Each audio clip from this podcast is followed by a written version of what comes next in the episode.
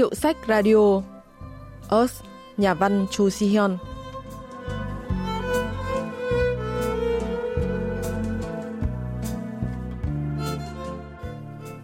Hãy chôn mình xuống đất. Đó là di chúc mà Anna để lại.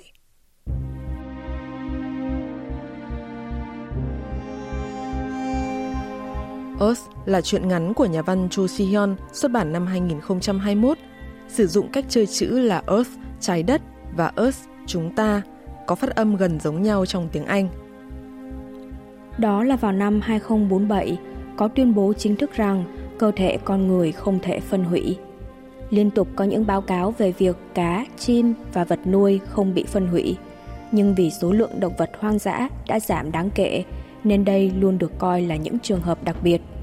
Tuy nhiên, do tình trạng ô nhiễm đất nghiêm trọng, điển hình như phơi nhiễm phóng xạ tại một bãi rác gần Paris, người ta đã phát hiện ra xác người chết được chôn trong vài năm gần đây, không hề bị phân hủy. Tin này ngày càng được lan rộng và không thể bỏ qua.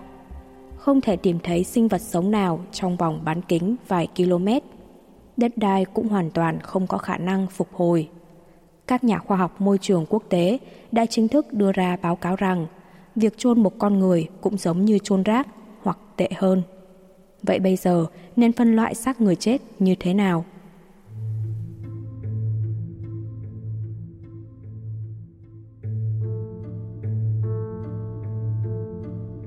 Đã có rất nhiều thảo luận xoay quanh vấn đề đạo đức và sự sinh tồn Cuối cùng, cơ thể con người được Tổ chức Y tế Thế giới và các tiêu chuẩn công ước môi trường quốc tế phân loại là chất thải công nghiệp. Việc chôn cất và hỏa táng đều bị cấm. Điều này là do cả hai đều gây ra mức độ ô nhiễm đất và không khí nghiêm trọng. Rác thải công nghiệp như thường lệ sẽ được chuyển đến bãi chôn lấp. Sau nhiều cuộc phản đối, một bãi rác riêng đã được tạo ra cho con người.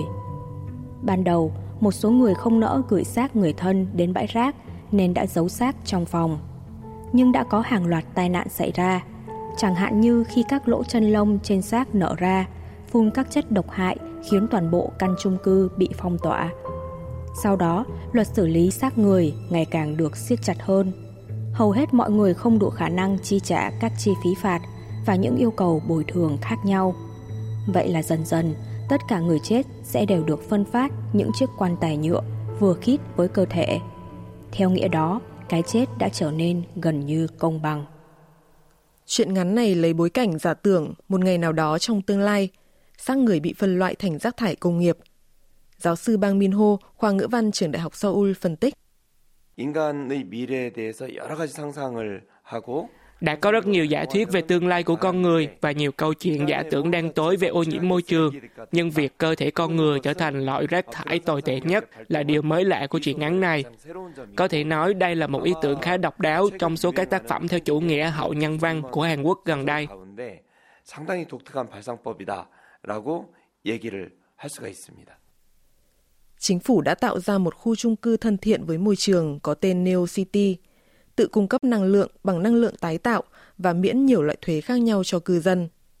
Tuy nhiên, những người không có tiền chuyển đến Neo City đã chịu nhiều chỉ trích và phải nộp thuế cũng như nhiều khoản tiền phạt khác nhau. Khi sự phân biệt đối xử và hận thù ngày càng dâng cao, chính phủ đã xây dựng tiếp một khu mới là Ecopia vào năm 2054, 7 năm sau khi Neo City xuất hiện.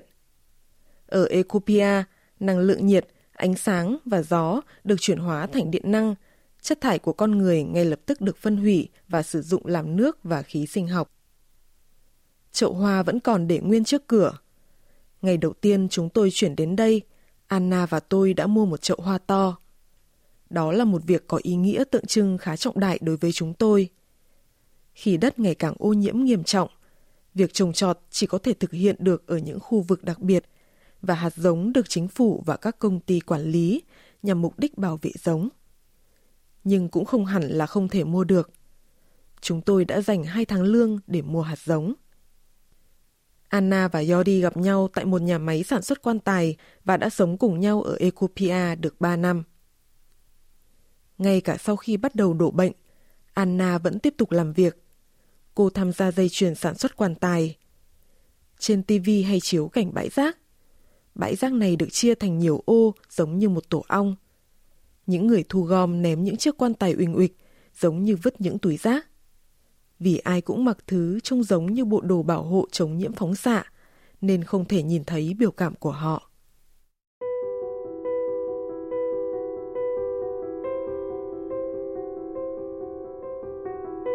Khi từ nhà máy về, cả hai chúng tôi thường sẽ tắm rửa, ăn uống, nằm nói chuyện rồi ngủ. Khi tôi hỏi có muốn làm gì không, Anna nói muốn đi biển. Biển từ lâu đã trở thành vùng cấm đi lại. Đê chắn sóng cao được xây trên bãi cát nhằm mục đích báo sóng. Không có dấu vết nhỏ nhất của bất cứ thứ gì còn sống. Núi rác được tạo thành từ chai nhựa, lon, xốp, nhựa và ni lông trông giống như một tác phẩm nghệ thuật khi nhìn từ xa. Tình hình sao rồi? Khi Yori xuống tầng 1, Bokcha hỏi thăm sức khỏe dạo này của Anna. Dù mặt trời hiếm khi ló dạng, Bokcha vẫn ngày ngày chỉ ngồi trên cái phản chờ đợi ánh nắng, lẩm bẩm những lời khó hiểu. Anna thường nói chuyện với Bokcha, và sau khi bị ốm, cô thường ngồi trên phản và cùng đợi mặt trời mọc với Bokcha.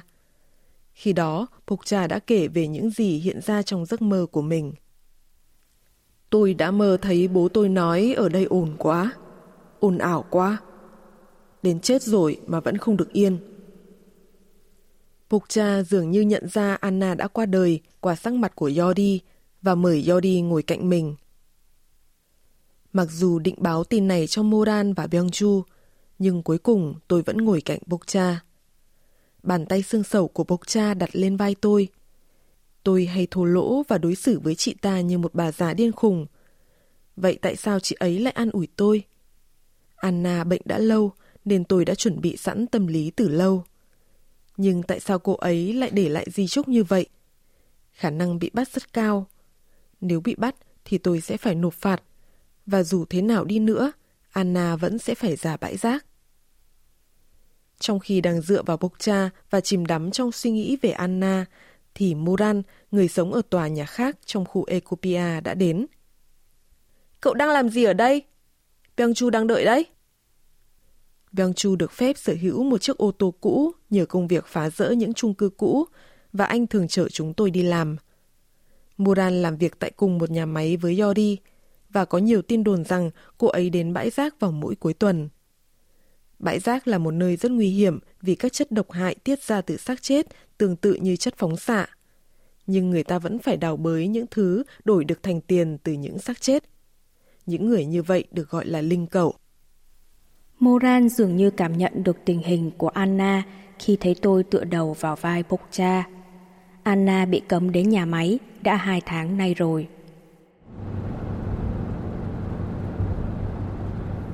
Cả hai không nói gì khi ngồi trên xe của Byung Chu trên đường đi đến nhà máy. Anna để lại di chúc muốn tôi trông cô ấy, giúp tôi với. Cô ấy điên rồi. Tôi biết là cậu thương cô ấy, nhưng làm sao làm được điều đó? Nó là bất hợp pháp. Nếu bị bắt thì sao? Cậu có đủ khả năng nộp phạt không? Đất sẽ chết và con người chúng ta cũng sẽ chết. Nếu không giúp tôi, tôi sẽ tố cáo các người là linh cậu hay lẹn vào bãi rác bằng xe xây dựng. Xe đột ngột phanh gấp khiến người tôi nghiêng về phía trước, đập vào phần trước ghế. Byung Chu lườm tôi với khuôn mặt chưa từng thấy trước đây. Tưởng chúng tôi là trẻ con à? Tố cáo thì ai sẽ bị bắt đây? Đừng có làm rối tình hình thêm nữa, thế mới là giúp Anna đấy. Bầu không khí êm dịu và thân thiện bao quanh chúng tôi tan biến trong phút chốc. Tại Ecopia, điện được tạo ra từ mỗi bước chân và có thể được giảm giá hoặc được miễn phí thuế môi trường bằng điểm dựa trên lượng năng lượng do chính mình tạo ra. Vì vậy, Yori và Anna cũng tranh thủ đi dạo ở những khu vực được chỉ định có lát gạch để tích thêm điểm. Nhưng dần dần, Anna muốn thoát khỏi khu lát gạch và dẫn Yori đến khu chung cư cũ.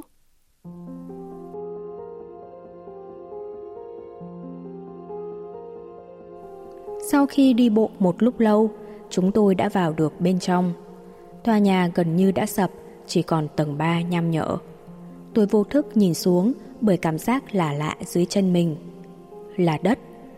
Đây là lần đầu tiên tôi nhìn thấy đất ở trạng thái này kể từ khi còn rất nhỏ. Làm sao cậu biết có nơi này? Mình hỏi Byung Chu thì được biết họ tạm thời sẽ bỏ hoang khu này. Hình như bị dừng khai thác thì phải. Tôi không đủ can đảm dùng tay nên lấy ngón chân chạm đất. Nếu được xây dựng lại theo kiểu mới thì họ sẽ lát kính gạch để che hết đất, để ngăn không cho con người chạm vào. Ừ, mình không muốn trở thành rác trong mắt cậu. Tôi muốn nói cậu không phải rác, nhưng không hiểu sao chẳng thể cất thành lời.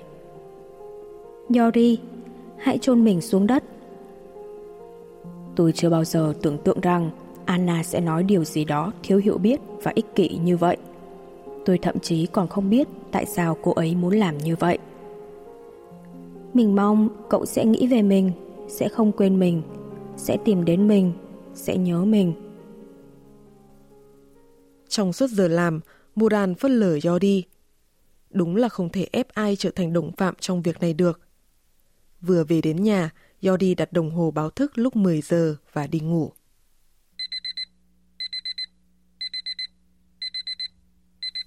Chằn chọc không ngủ được, Yodi ra ngoài thì thấy Moran. Đừng có mai hiểu lầm, không phải tôi sợ lời đe dọa của cậu đâu, mà vì Anna. Hai người hướng về khu chung cư cũ, nơi Yori và Anna thường đi bộ. Khi đi ra phía sau tòa chung cư, chúng tôi nhìn thấy một cái hố nhỏ mà tôi và Anna đã dùng chân đào qua. Khi tôi lấy cái sẹn ra khỏi túi, Moran cười như thể điều đó thật lố bịch.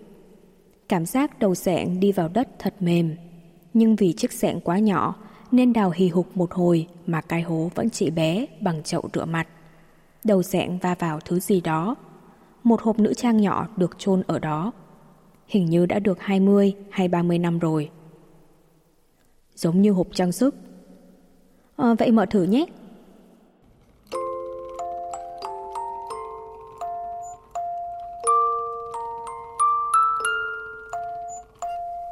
Búp bê ba lê bên trong xoay tròn theo điệu nhạc là bản nhạc Minuet thứ ba của Johann Sebastian Bach.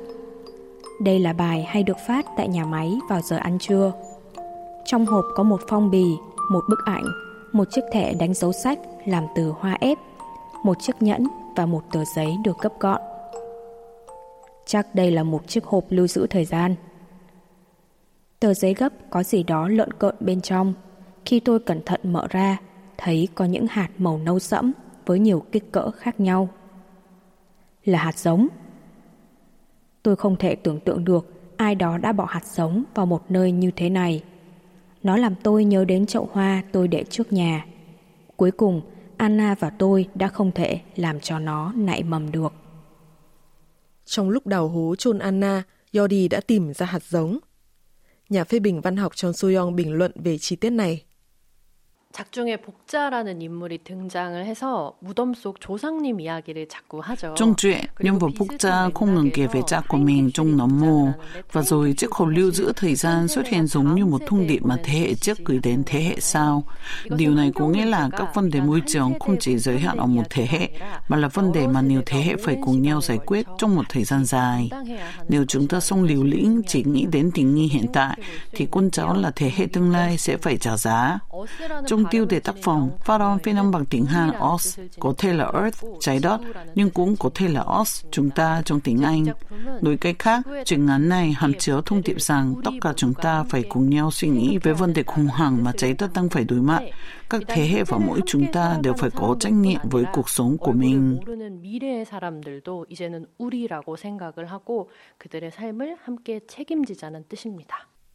Sau khi thức đêm đào hố, tôi đi làm vào sáng hôm sau, lại gặp đúng ngày kiểm tra sức khỏe định kỳ hàng năm. Vào khoảng thời gian này, hai năm trước, Anna được chẩn đoán mắc một căn bệnh môi trường có cái tên phức tạp. Bác sĩ phán rằng Yodi khỏe mạnh, nhưng tôi chỉ liên tưởng tới câu Yodi chưa thành giác. Đêm hôm đó, Yodi và Moran gặp lại nhau ở khu chung cư cũ và dùng sẻng đào đất suốt đêm. Cuối cùng, cái hố đã đủ sâu để chôn một người.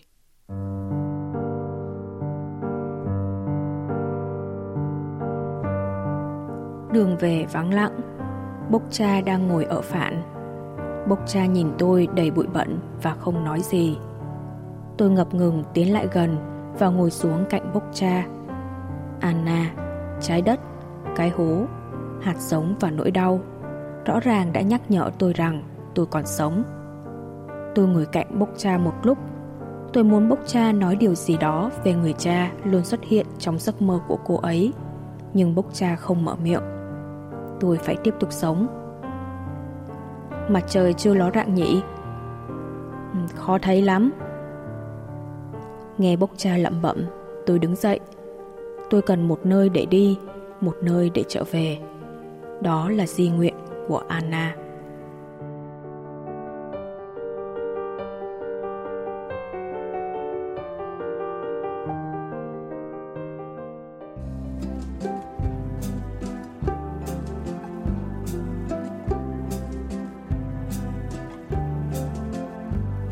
Các bạn vừa tìm hiểu truyện ngắn Earth của nhà văn Cho Si-hyun.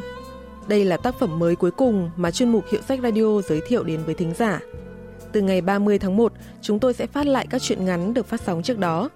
Xin cảm ơn và hẹn gặp lại các bạn.